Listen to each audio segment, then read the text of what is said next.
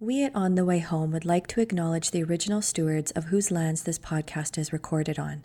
In York Region, we recognize we're on the traditional territories of the Wendat, the Haudenosaunee, and the Anishinaabe peoples, and that this is the treaty lands of the Mississaugas of the Credit.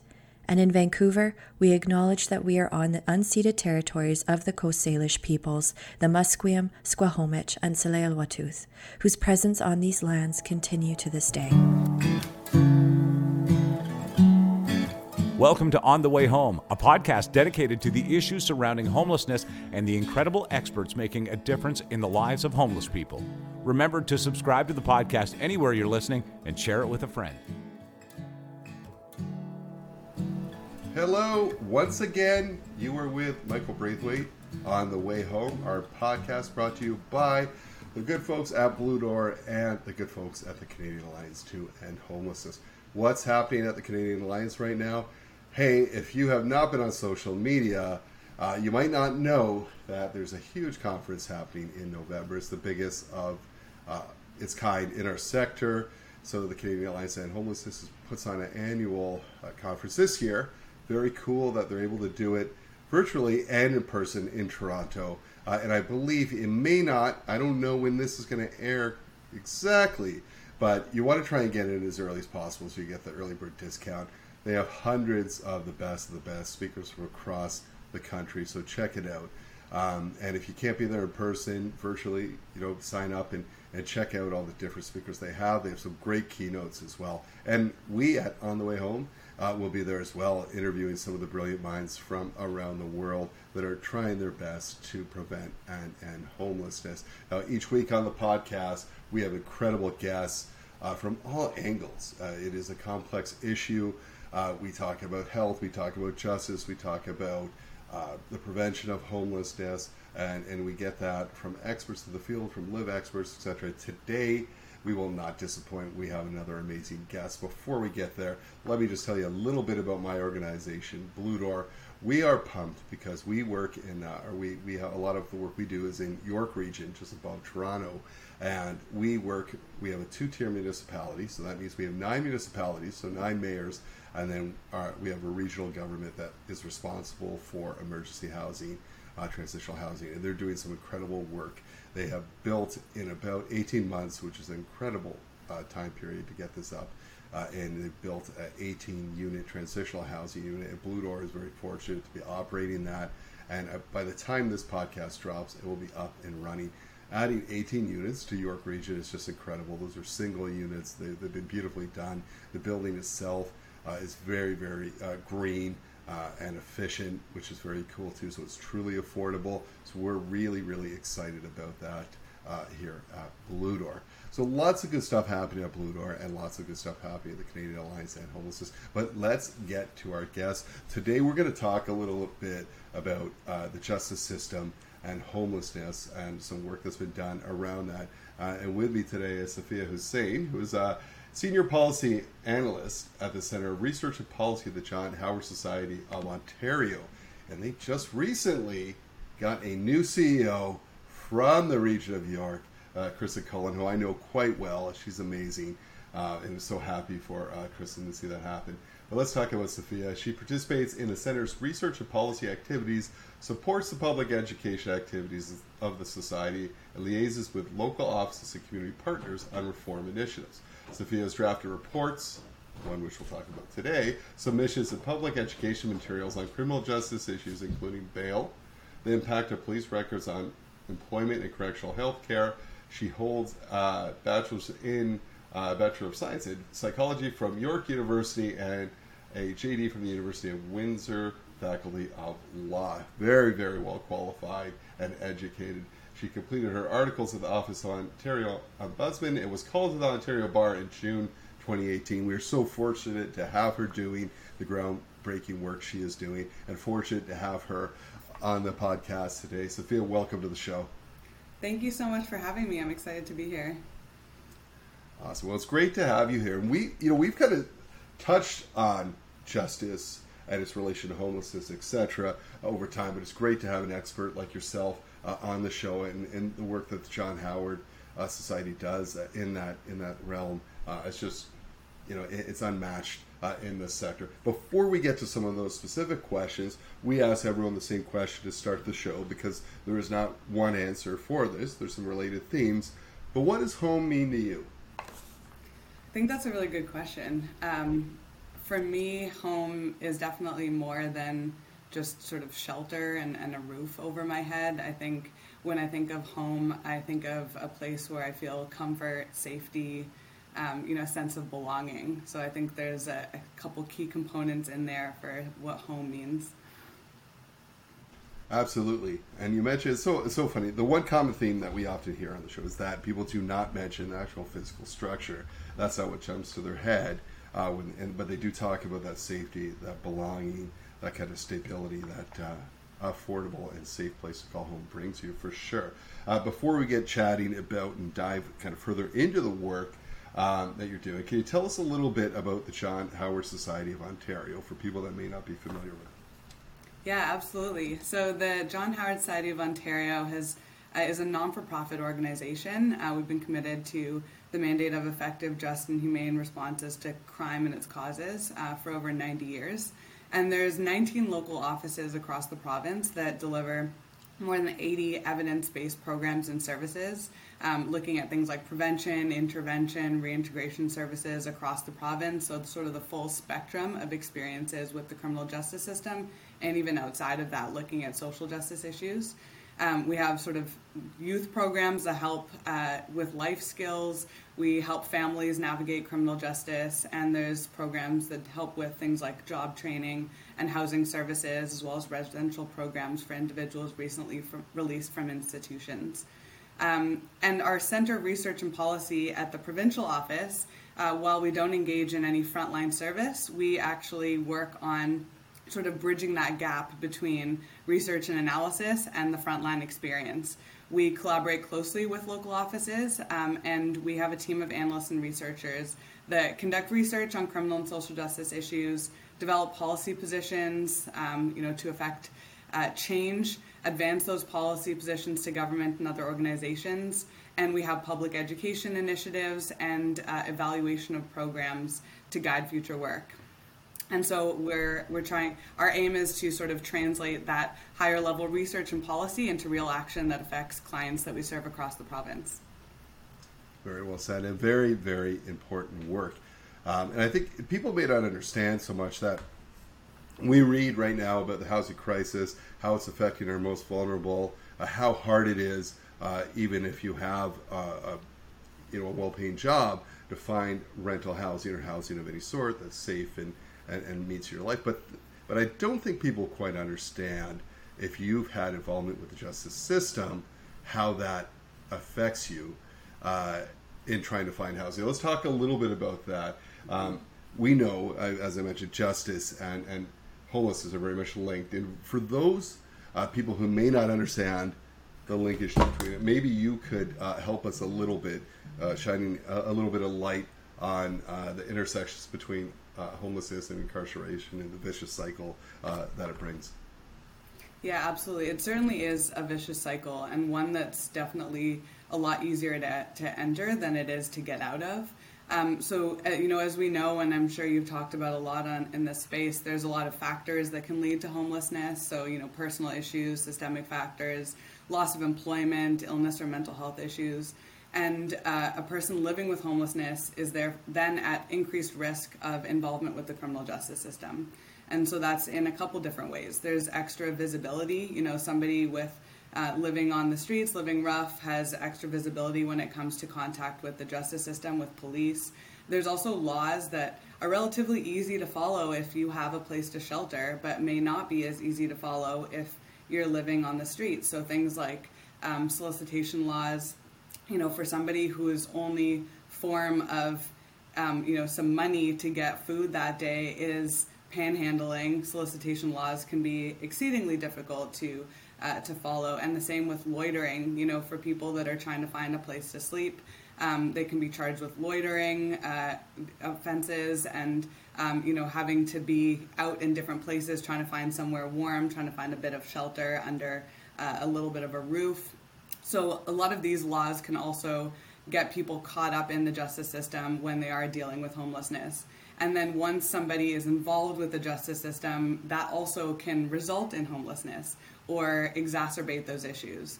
So we know that uh, people can be arrested, they can be held in uh, correctional institutions, and sometimes if they're denied bail, they can be held in correctional institutions until their case goes through um, the courts uh, and until there's a decision reached. And so sometimes people are actually, they're not even guilty of a crime, but they can experience long periods of incarceration. It can take days, weeks, or months. And during that time, sometimes people can lose their employment, sometimes people can lose their housing.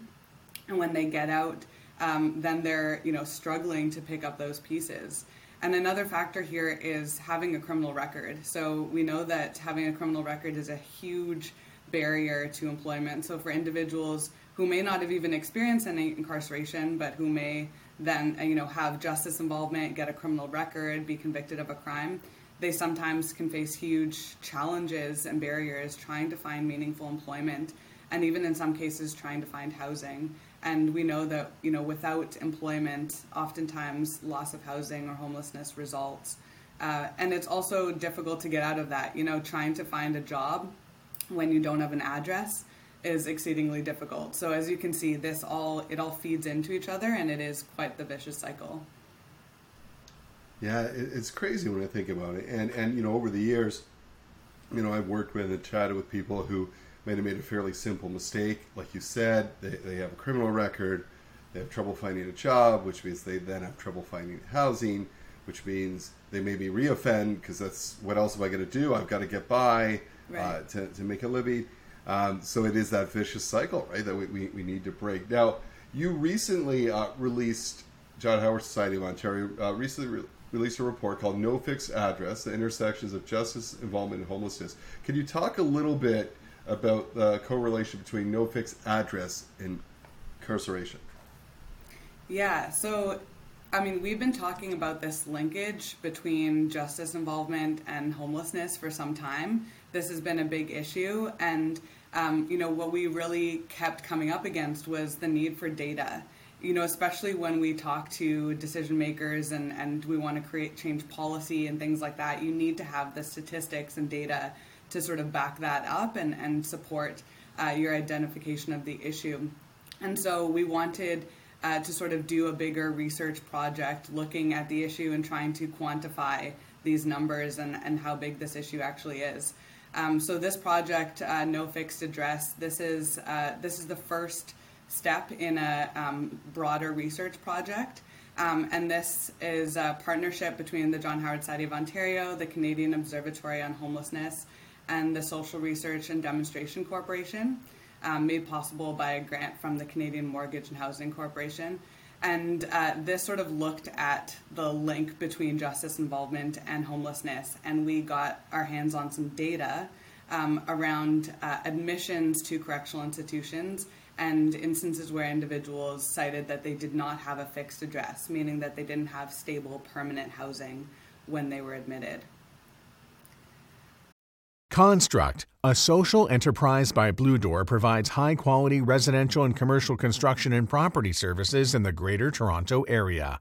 More than a business with a heart, Construct is a real solution to preventing and ending homelessness. Through its eight week paid skills trades training program, complete with wraparound supports and on the job work experience, Construct lifts people out of poverty and into opportunity.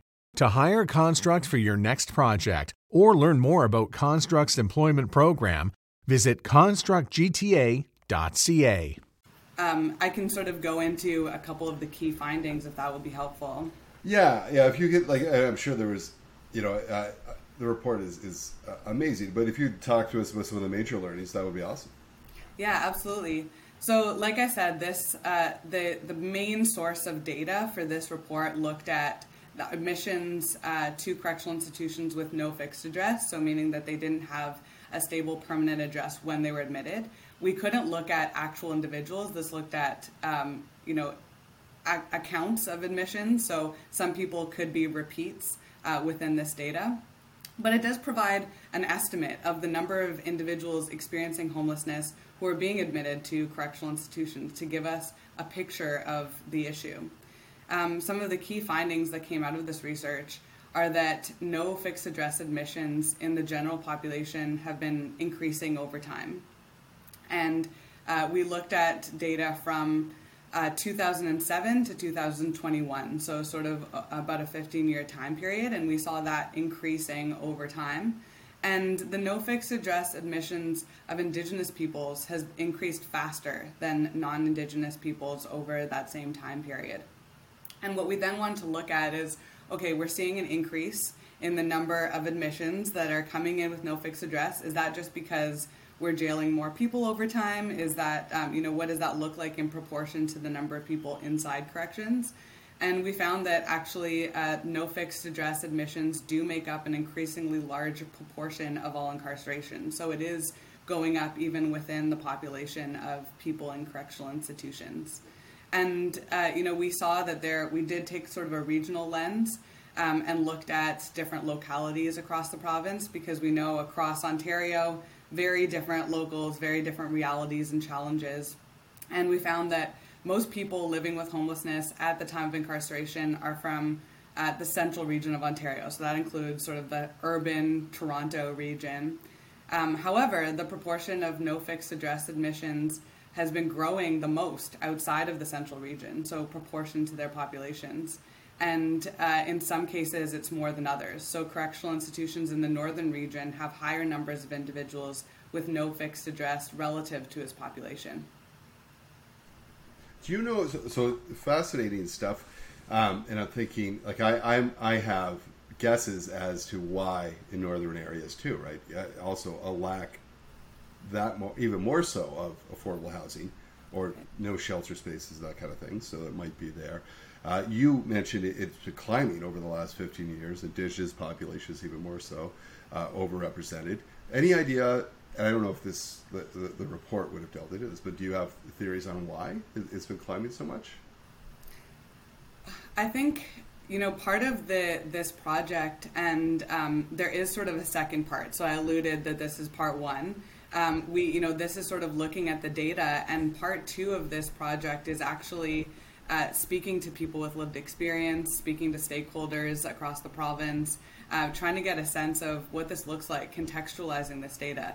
And I think that's one of the questions that we're trying to address is why is this happening and what can be done to address it? What can be done to support people and sort to address these rising numbers of people that are coming in with no fixed address? I think um, you know what you what you spoke about with access to services and supports and safe affordable housing is a huge one. We know that uh, across the board not just with people with justice involvement but access to safe affordable housing is an issue.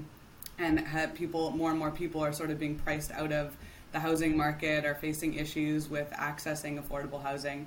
And i think that's you know one of the factors that's definitely involved here with this population as well absolutely. Now, in any report that you do, I think some of it you'll say, you know, that confirmed what we thought, but it's good to have the data. There's also some surprises. Are there any surprises you could share with us that uh, came out of the work?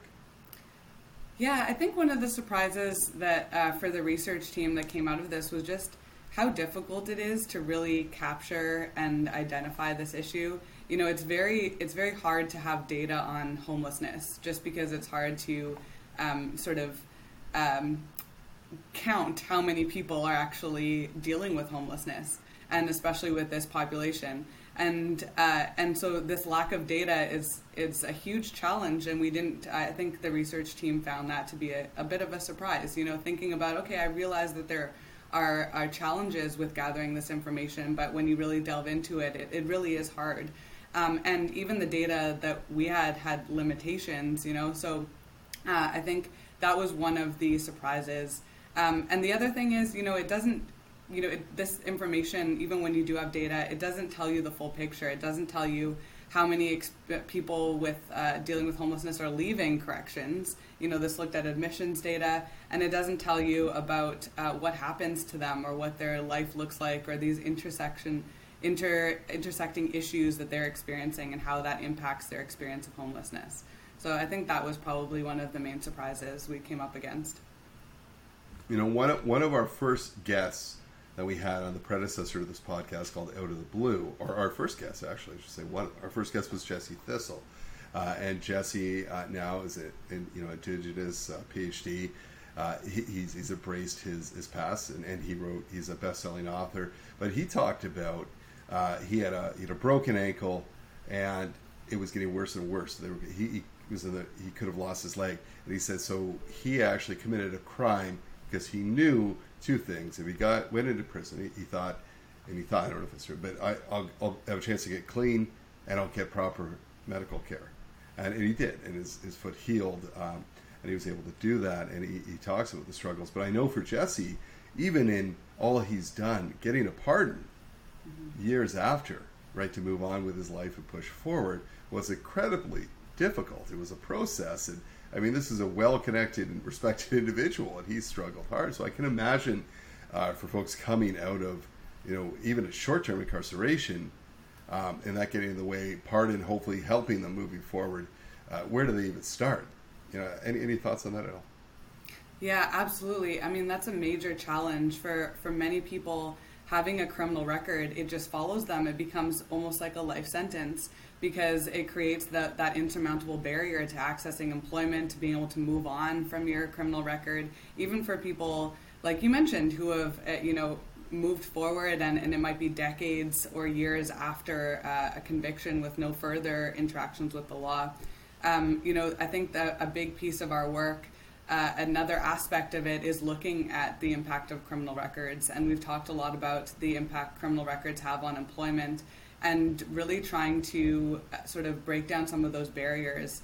Um, you know, education for employers on how, how to conduct, um, you know, rights respecting police record checks because oftentimes people have blanket police record check policies for all jobs and then they see any sort of positive result come back, anything on a, a record, and it's an automatic no whereas you know there's there's an opportunity here to actually have some education around knowing what to look for knowing that uh, just because somebody had a record had a conviction um, it might be years ago it might be completely unrelated to the job at hand and that individual uh, is is often an excellent candidate and, and would actually be an asset to your uh, organization or uh, company. And so um, a lot of the work that we do is around uh, breaking down some of those barriers and helping people actually be able to move on. And we know in the housing sector that's also a big issue. Uh, sometimes we're seeing now people having to complete police record checks for housing applications and the same sort of issues resulting. So I think um, that's definitely one of the issues that we've identified we're actually part of a couple coalitions trying to correct that issue and, and change hearts and minds across the province. There's a Fair chance this coalition that uh, we're part of that are made up of employers that are actually saying, standing up and, and saying, you know, I'm I create rights-based uh, policies around police record checks and and you know are um, interested in giving people a chance and uh, and trying to make it easier for people to access um, record suspensions so that these things, you know, years after their convictions, you know, with no new fresh convictions, are able to actually move on, seek employment, get that housing, and be able to move on from their criminal records. So that's uh, definitely a major issue. Yeah, you know, it's so interesting. I, I remember uh, back, I'm old enough to remember when all, all employers started doing the criminal reference piece and it was at first was so black or, or, white. You know, you you have one, no no job or whatever. Mm-hmm. When you actually start asking a few questions and having a conversation, for so many people, it was either, as you said, years ago or something minor. I was 18 years old.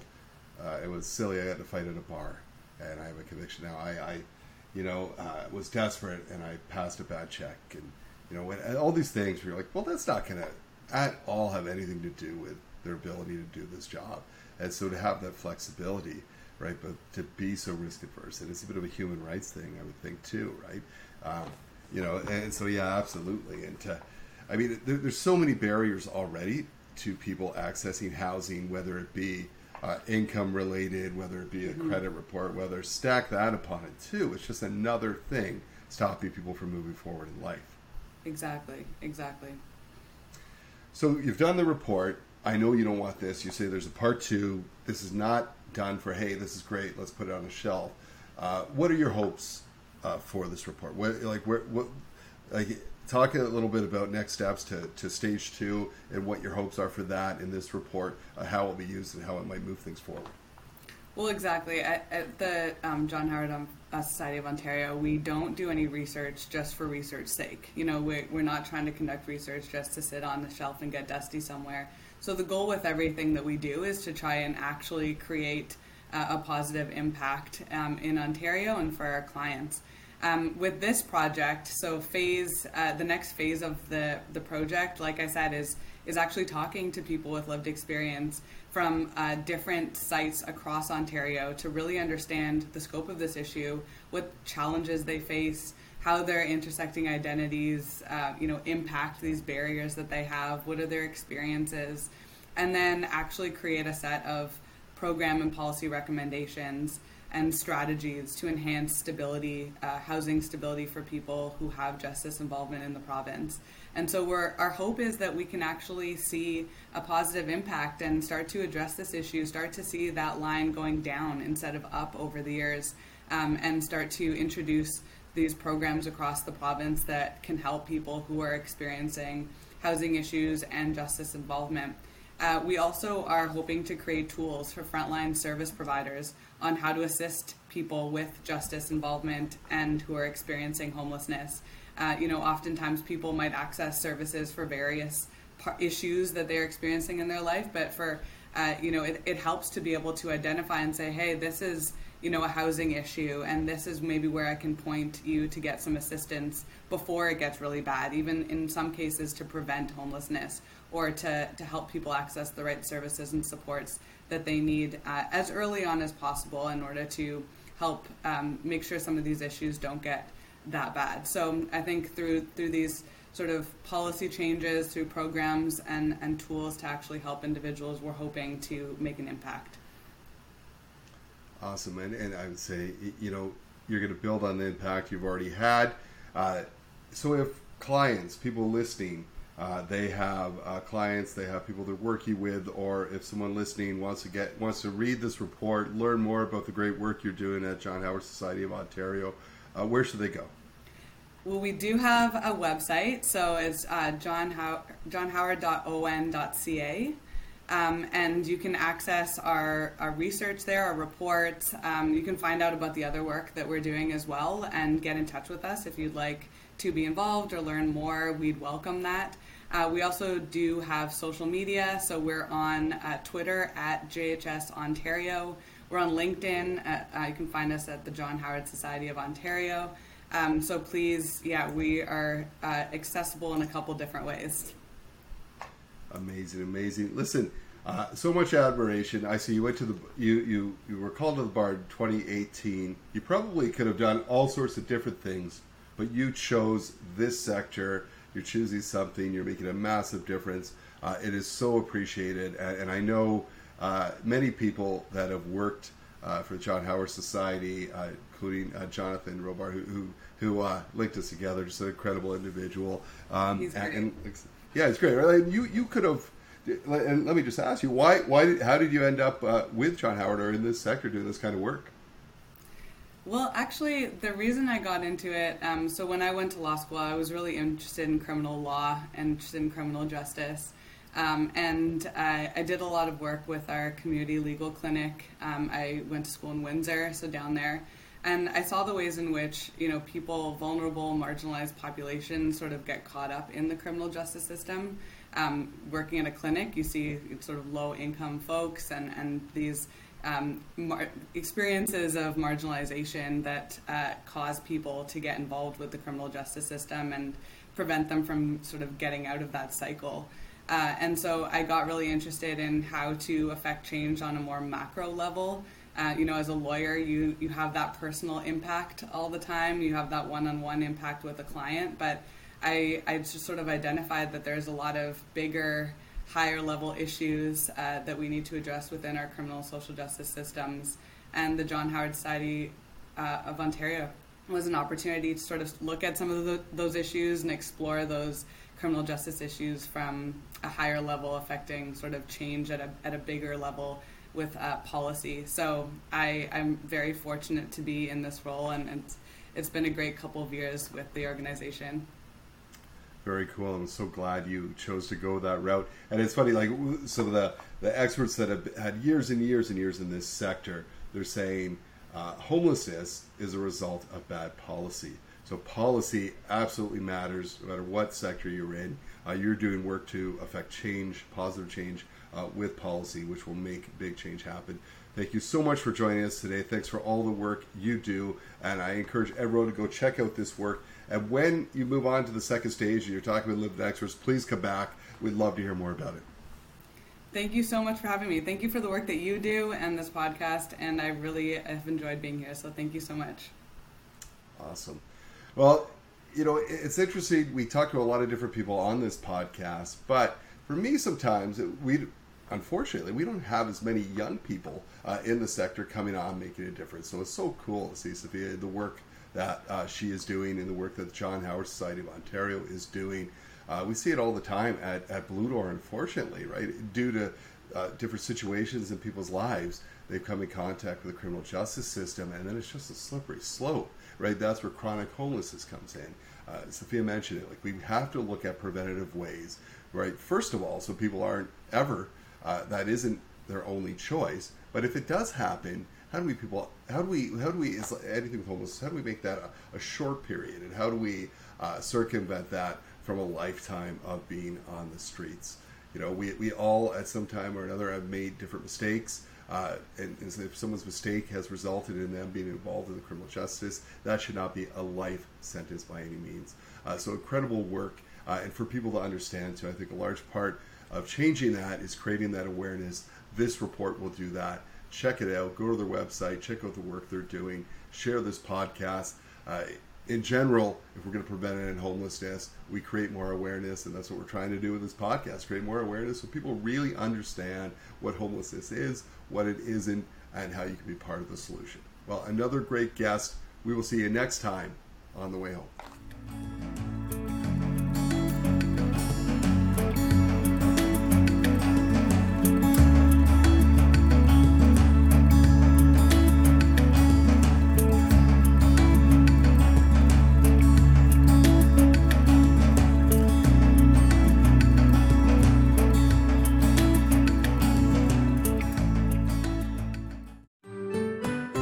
I'm Andrea Askowitz. And I'm Allison Langer.